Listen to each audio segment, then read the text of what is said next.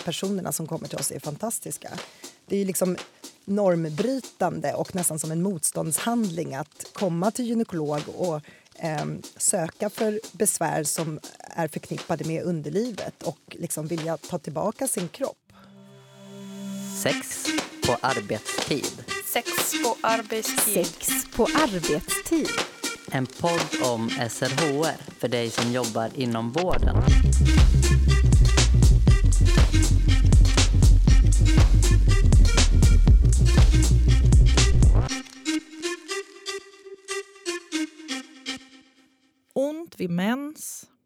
Ont när man kissar eller har sex, lustproblem och PTSD. Det här är några av de konsekvenser som kan uppstå efter att man blivit könsstympad. Idag uppskattar man att ungefär 200 miljoner människor runt om i världen är könsstympade. Men hur ser det ut i Sverige? Hur många har erfarenhet av könsstympning i Sverige och hur kan vi inom vården fånga upp och hjälpa de personer som har besvär? Idag gästas vi av Cecilia Berger som arbetar som biträdande överläkare och gynekolog på Amelmottagningen vid Södersjukhuset. Vi pratar om varför personer fortfarande könsstympas, vilka konsekvenser det kan bli och vilken hjälp som finns att få. Vi som gör det här programmet det är jag, Fatou Sonko och min kollega Elin Klingvall. Välkommen hit Cecilia! Du finns ju med oss på länk från Stockholm och vi är jätteglada att du vill vara här med vår, i vår podd idag och prata om det här viktiga ämnet. Tack så jättemycket för att jag får komma. Det är superspännande. Första gången jag är med i en podd faktiskt. Ja, vad kul! Du jobbar ju på Amellmottagningen. Kan du berätta lite mer om mottagningen? Ja, Amellmottagningen är en mottagning på kvinnokliniken på Södersjukhuset i Stockholm. Eh, och det är en egentligen integrerad del av vår vanliga gynmottagning. Och eh, så är vi två stycken doktorer, det är jag och min kollega Bita Eshraghi just nu som träffar eh, personer med erfarenhet av kvinnlig könsstympning. Eh, och på vår gynmottagning så har vi andra yrkeskategorier också som brukar finnas på en gynmottagning, det vill säga barnmorskor, undersköterskor, vi har kuratorer och eh, personal i kassa också. Och jag blev väldigt nyfiken på just namnet Amelmottagningen. Varför heter det så? Ja, Amellmottagningen har faktiskt funnits sedan 2003, så den har funnits länge. Och Det var en kollega till mig, Meri Liljegren, som numera är pensionerad som i sitt arbete som gynekolog på olika mottagningar hade stött på den här patientgruppen eh, och var intresserad av att eh, ge bra vård och, och hjälpa de som sökte henne. Eh, och det blev känt, så eh, då började personer komma till Södersjukhuset när hon började jobba hos oss. Eh, och en annan kollega med ursprung i Irak sa att jag tycker att den här mottagningen du har ska ha ett eget namn. Vad sägs om Amel? Och det betyder nämligen hopp på arabiska. Det kan också vara ett namn. Eh, men sen dess har det hetat Amelmottagningen och eftersom den har varit så etablerad så har vi fortsatt att använda det namnet. Och vilken eh, typ av vård och stöd kan man få om man söker sig till er? Ja, dels vill jag säga att vi vänder oss ju till eh, personer med erfarenhet av kvinnlig könsstympning. Och eh, det är ju oavsett identitet. En kan ju vara icke-binär eller förstås transperson och ha den här erfarenheten men har varit utsatt då för kvinnlig könsstympning, som det heter. och vad vi har här är ju liksom sedvanlig rätt till att få bedömning, information, eh, medicinsk och vid behov då kirurgisk hjälp eh, för sina besvär. Um, och vi kommer väl kanske in på lite mer eh, konsekvenser av könsstympning och vilka besvär eh, personer kan ha som söker sig till oss. Det kommer vi absolut göra. Jag tänker att vi kan börja bara reda ut vad, vad är könsstympning? Vad räknas som könsstympning? Mm. Eh, WHO har en definition, alltså Världshälsoorganisationen. Och, eh, enligt den så är kvinnlig könsstympning det innefattar alla procedurer där man tar bort, skär bort hela eller delar flickans yttre könsdelar, alltså vulva eh, eller att man åsamkar skada i området utan att det finns någon medicinsk grund till det. Eh, och WHO menar ju också att det finns absolut inga eh, positiva hälsoeffekter utan enbart eh, negativa konsekvenser för, för personer som utsätts. Men det är själva definitionen. Och du sa flickor. Är det bara barn som könsstympas? Mm, det är en, en, bra fråga för att det är nästan uteslutande barn om man räknar barn som under 18 år. Eh, I sällsynta fall så sker det faktiskt när flickorna eller de unga kvinnorna då är lite äldre.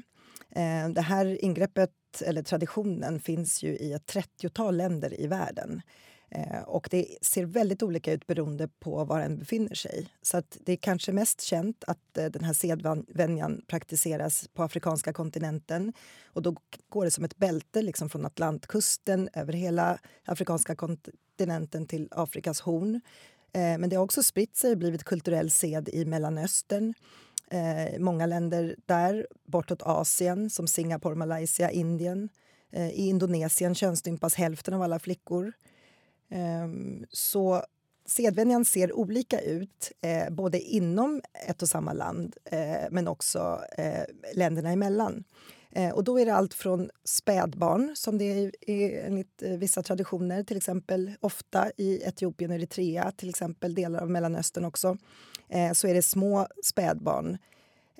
Många gör det innan flickan har fyllt 40 dagar.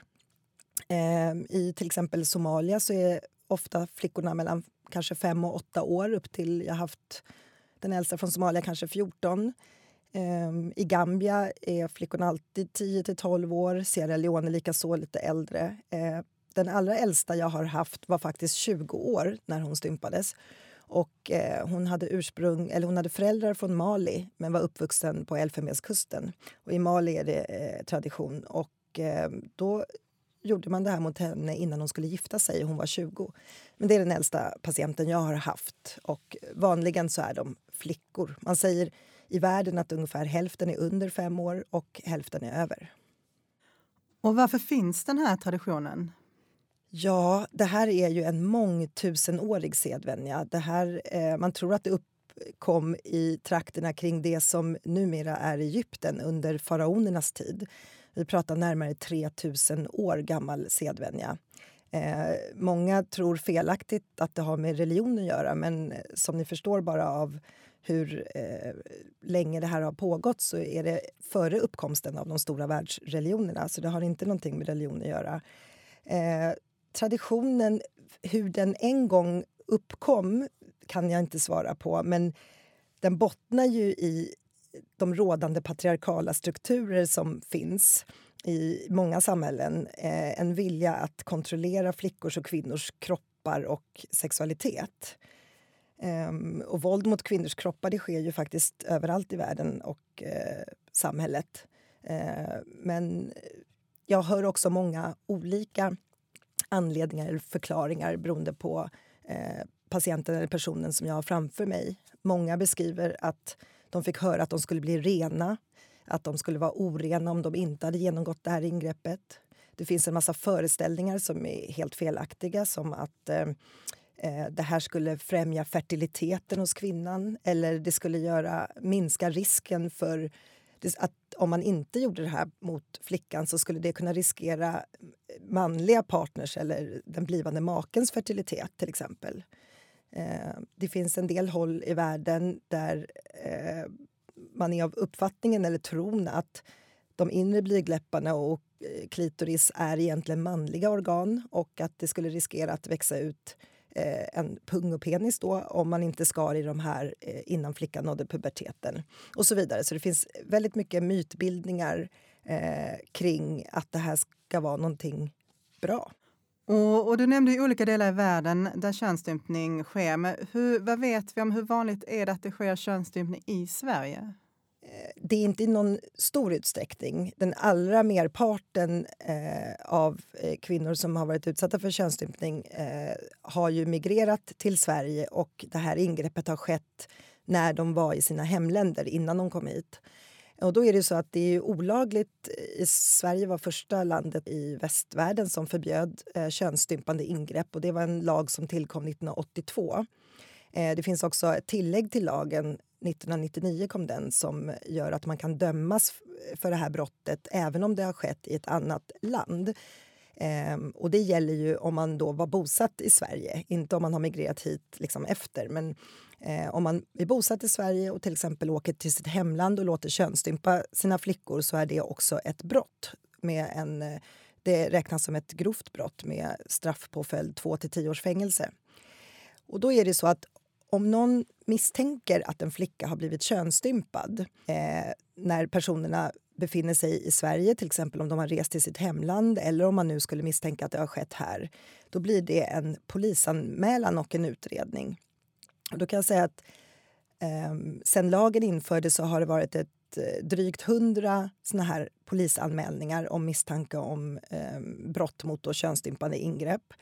Eh, och vi från Amellmottagningen har eh, deltagit i flera rättsmedicinska undersökningar av eh, flickor då som eh, man har haft den här misstanken. Och då kan jag säga att av de vi har undersökt, av alla flickor jag har undersökt så har jag inte fått misstanken att de har blivit könsstympade.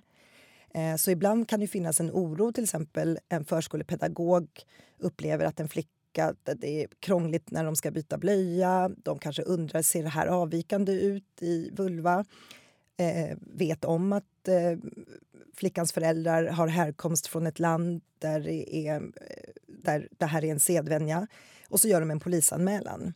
Men då har vi inte kunnat verifiera det. Min kollega har sett ett fall och det var inte nåt som hade eh, skett här utan just i hemlandet då på någon, en resa dit.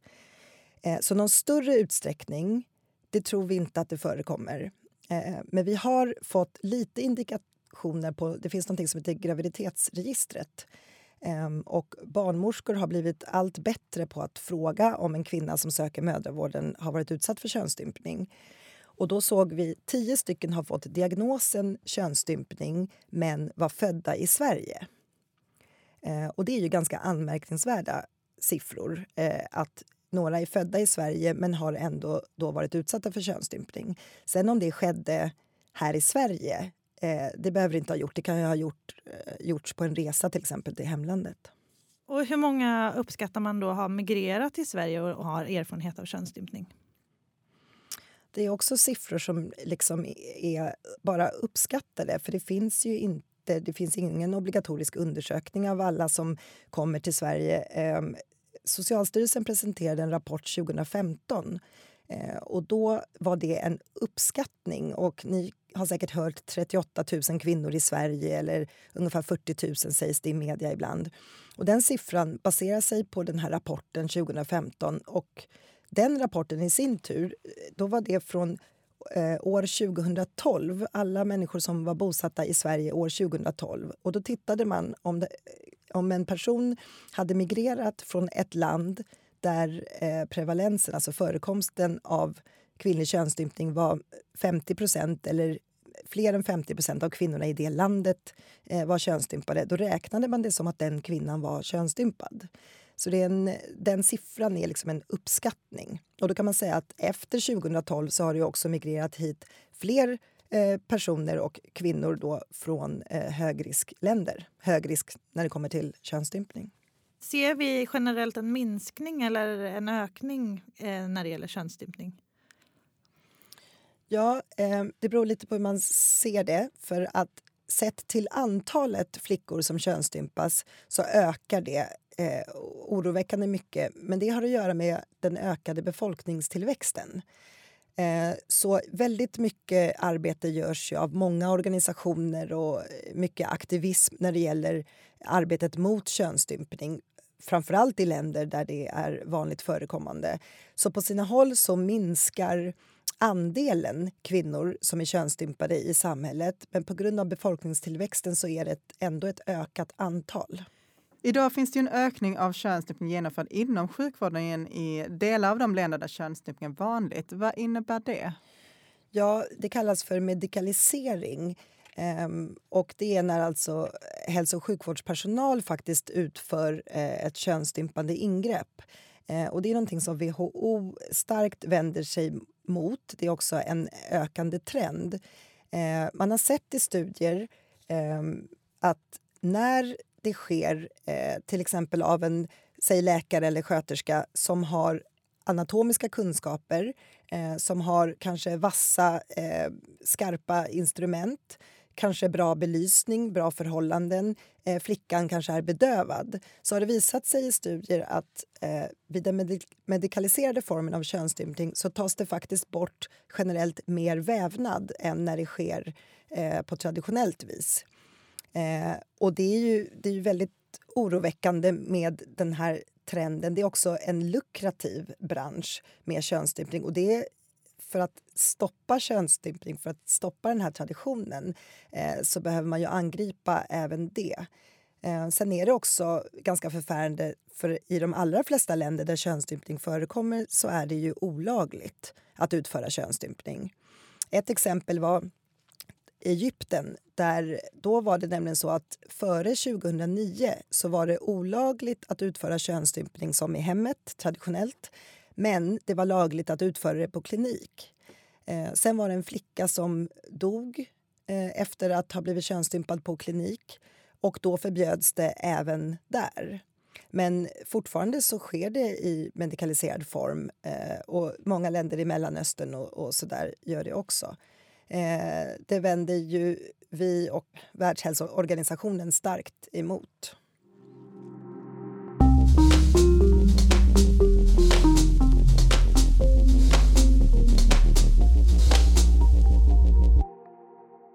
Vilka olika former av könsstympning finns det? Ja, eh, WHO har klassat fyra typer. Eh, och könsstympning typ 1 eh, betyder att man har skurit av eh, toppen på klitoris. Eh, och det ser också väldigt olika ut inom den här typ 1-gruppen. Eh, när ehm, jag har undersökt kvinnor då kan det ibland vara att man ser lite ärrvävnad i huden ovanför klitoris, alltså förhuden eller klitoriskappan som vi säger ibland. Eh, men att faktiskt klitorisollonet är helt intakt och ingenting annat är rört. Eh, en typ 1 kan också vara att det saknas verkligen hela toppen av klitoris inklusive förhuden och att det är jätteplatt nästan som hud mot eh, benet eh, under vulva. Det är typ 1. Typ 2 då har man skurit eh, klitoristoppen men också skurit i de inre blygdläpparna. Och det kan också vara lite varierande grad. Eh, ibland är det helt avsaknad av inre blygdläppar. Eh, och att väldigt mycket är taget av eh, klitoristoppen. Eh, ibland är det, man ser att det har blivit lite ojämnt. Det kanske är en halv blygdläpp eller att de har förminskats men ändå eh, att det finns lite rest av inre blygdläppar. Typ 3 brukar man kalla för den eh, grövsta formen av könsstympning kan man säga. Eh, det handlar om att man har försnävat slidöppningen, alltså sytt igen eh, eller fuserat ihop blygdläpparna. Och det kan vara lite olika där. Antingen är det de yttre blygdläpparna eh, men allra vanligast är att det faktiskt är de inre blygdläpparna som man har eh, kanske då skurit i. Många så skär man av dem och sen får flickan ligga med bundna ben så att de här sårkanterna liksom växer ihop. Ibland har de blivit sydda. Um, Ibland har en sån här könsstympning typ 3, som också ibland kallas för faraonisk könsstympning eller infibulation, eh, då kan det vara så att man har skurit klitoristoppen och de inre blygdläpparna innanför och sen sytt ihop. Och ibland när vi gör såna öppningsoperationer, när det eh, är adekvat att göra det, eh, så kan det vara så att vi öppnar till exempel de yttre blygdläpparna som är ihopsydda och sen där inunder så är allting helt intakt. Så det ser väldigt, väldigt olika ut. Eh, men det som är vitsen med den här typ 3 könsstympning det är att man ska liksom minska den här slidöppningen. Och den öppningen som lämnas kvar ser också väldigt olika ut hos olika kvinnor. Ibland är det så liten så att man inte ens får in ett tops. Eh, och ibland är den kanske att man får plats med ett finger eller kanske två. Och här ska ju kvinnan då kunna kissa. Urinrörsmynningen vetter liksom bakom den här hudbryggan. Så urinen, när hon kissar, så ska det komma ut genom den här lilla öppningen. Och likaså ska mensblodet kunna komma ut där. Och om hon vill ha omslutande samlag så är det genom eh, den här öppningen och likaså om hon ska föda barn vaginalt. Också det finns en, en, en fjärde typ som är en mer ospecifik typ. Och Det kan handla om att eh, man till exempel gör prickning eller snittning att man eh, skär med något vasst i flickans vulva eh, så att det kommer någon, någon droppe blod eller så. Eh, ibland har jag sett i litteraturen också att man kan bränna eller fräta eh, i området. Eh, och det här är då en typ 4. Och då kan man säga att när det gäller konsekvenserna för kvinnan eh, så kan det ju vara så att en prickning till exempel behöver faktiskt inte synas i vulva. Eh, så att det kan ge det behöver inte ge fysiska skador. Och när vi skriver rättsmedicinska intyg också så säger vi att vi kan inte avgöra om en sån här lindrigare variant som prickning eh, har förelegat då eh, hos eh, det här barnet. Men vi ser inte tecken till typ 1, 2 eller 3. Ehm, och man, som ett tillägg kan man också säga att den här könsstympning typ 4, även om det inte har gett eh, några fysiska konsekvenser så naturligtvis om flickan är så pass gammal vid ingreppet att hon minns händelsen så kan det ju ge psykologiska konsekvenser. Att ha blivit fasthållen i och skuren i, till exempel. Och vilken av de här eh, olika formerna är vanligast i Sverige? Vet vi det? Ehm, jag kan säga att det finns ju studier på eh, vilka sorter som är vanligast i världen. Och då kan man säga att globalt sett så är den här infibulation, den här typ 3, den grövsta varianten, eh, den är kanske 10-15% av all könsstympning. Så den större andelen av könsstympning är någon av de här andra varianterna där man alltså inte har sytt ihop eh, blygdläpparna.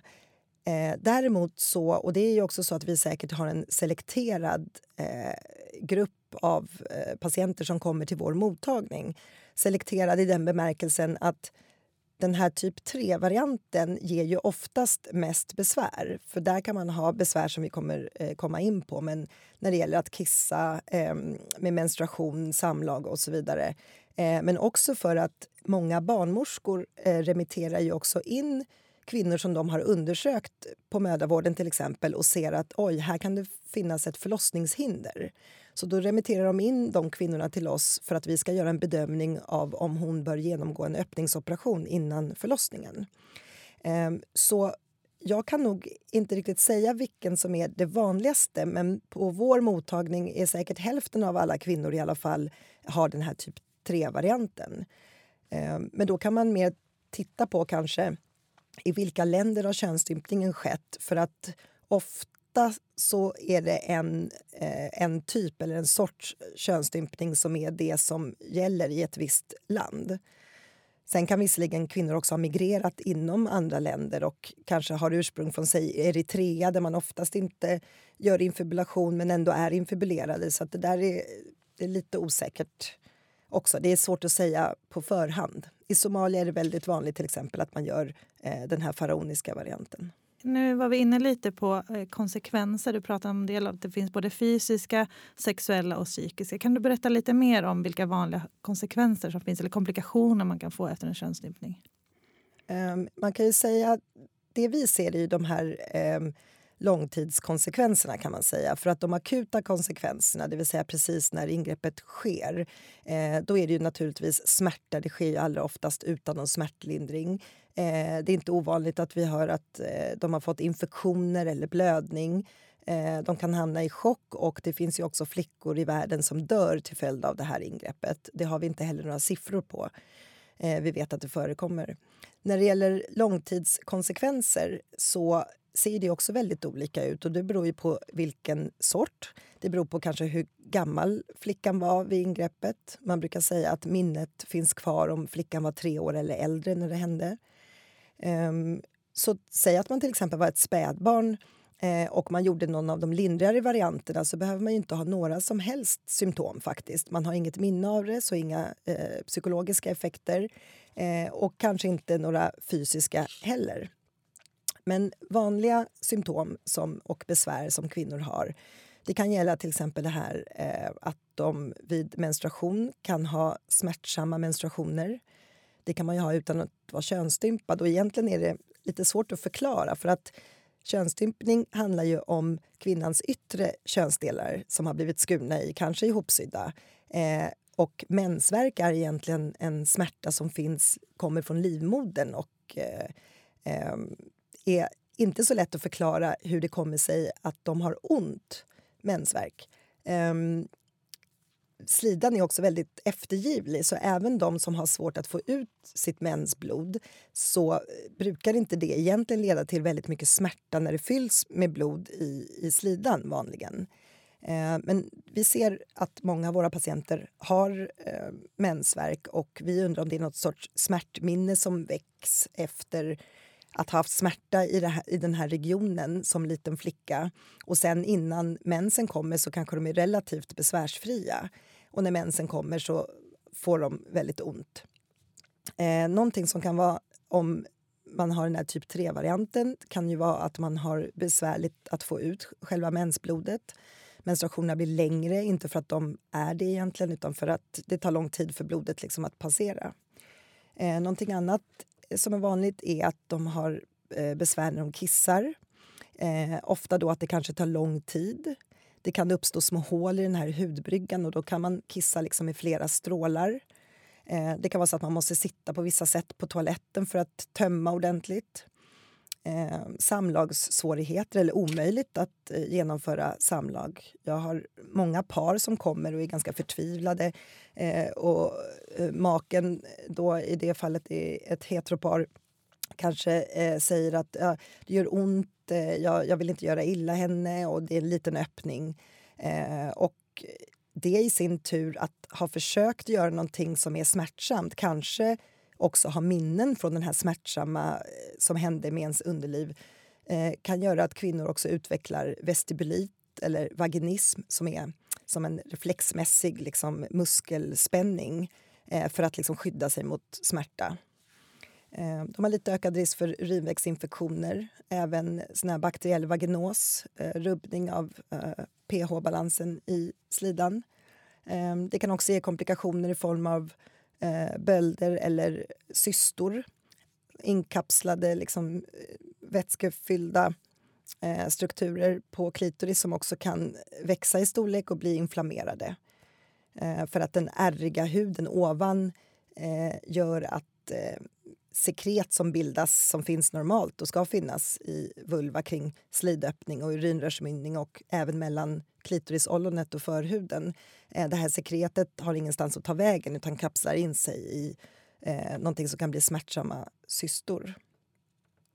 Och sen såklart, såklart de psykologiska effekterna som kan vara väldigt olika. Vissa har inte alls det, även om de kanske minns. Det kanske var någonting som de såg fram emot eller ville liksom tillhöra normen i det samhället. Det gjorde ont, men det gick över och jag kanske inte vill tänka på det så mycket men det är ingenting jag lider av idag. Eh, men sen ser man också att en del har, och det har visat sig i studier, har ökad risk för eh, ångest, depression. Jag har vissa patienter som har PTSD eh, som är väldigt traumatiserade av det här ingreppet.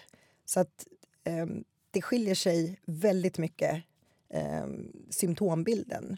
Och likaså det här som ni var inne på, eh, symptom och besvär av psykosexuell karaktär.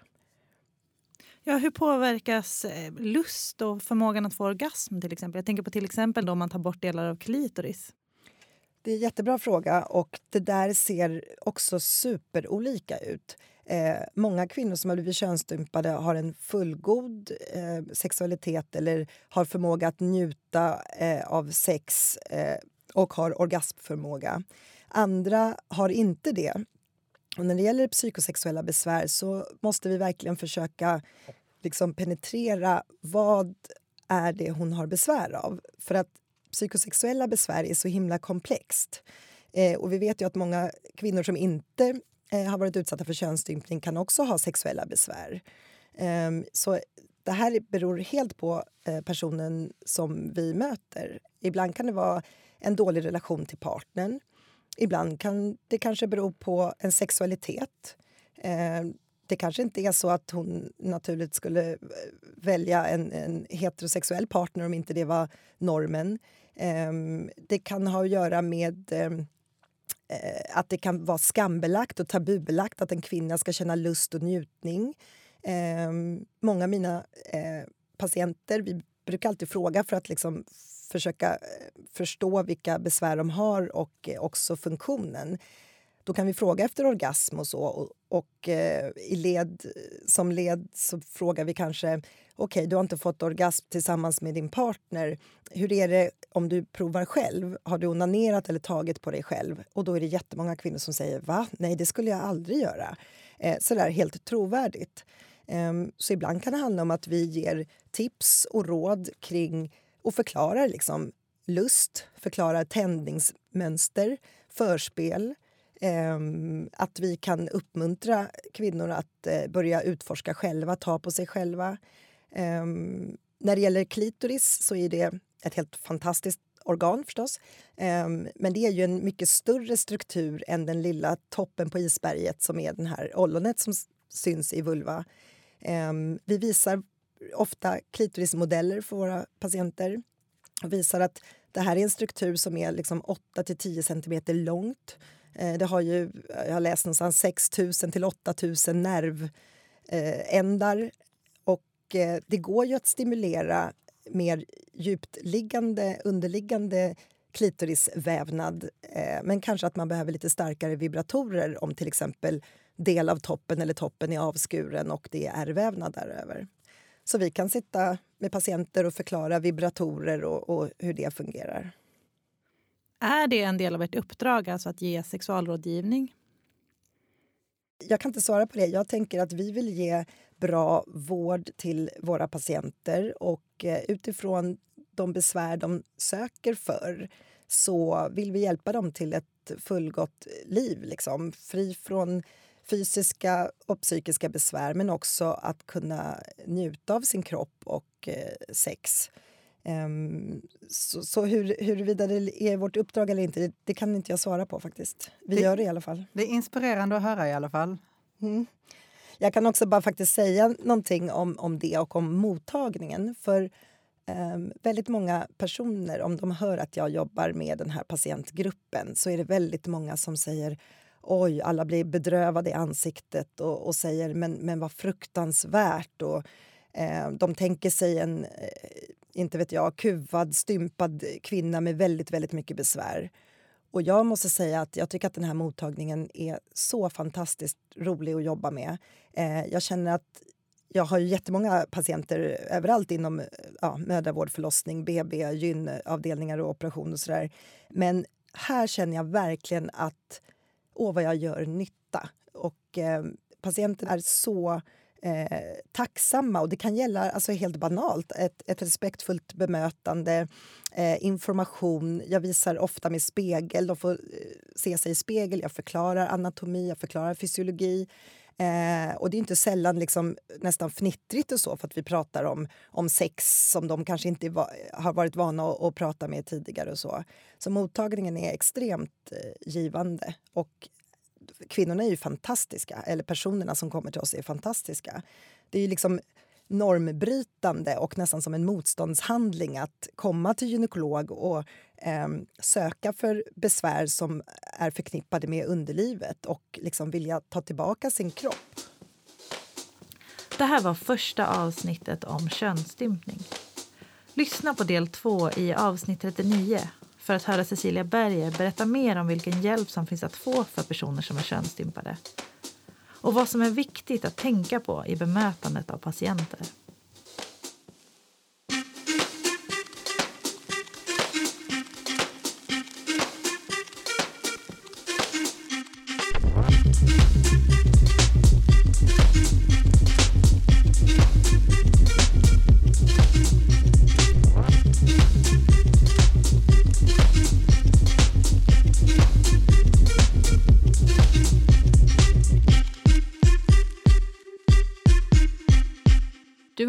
Sex på arbetstid, en podd som görs av Kunskapscentrum för sexuell hälsa, en del av Västra Götalandsregionen.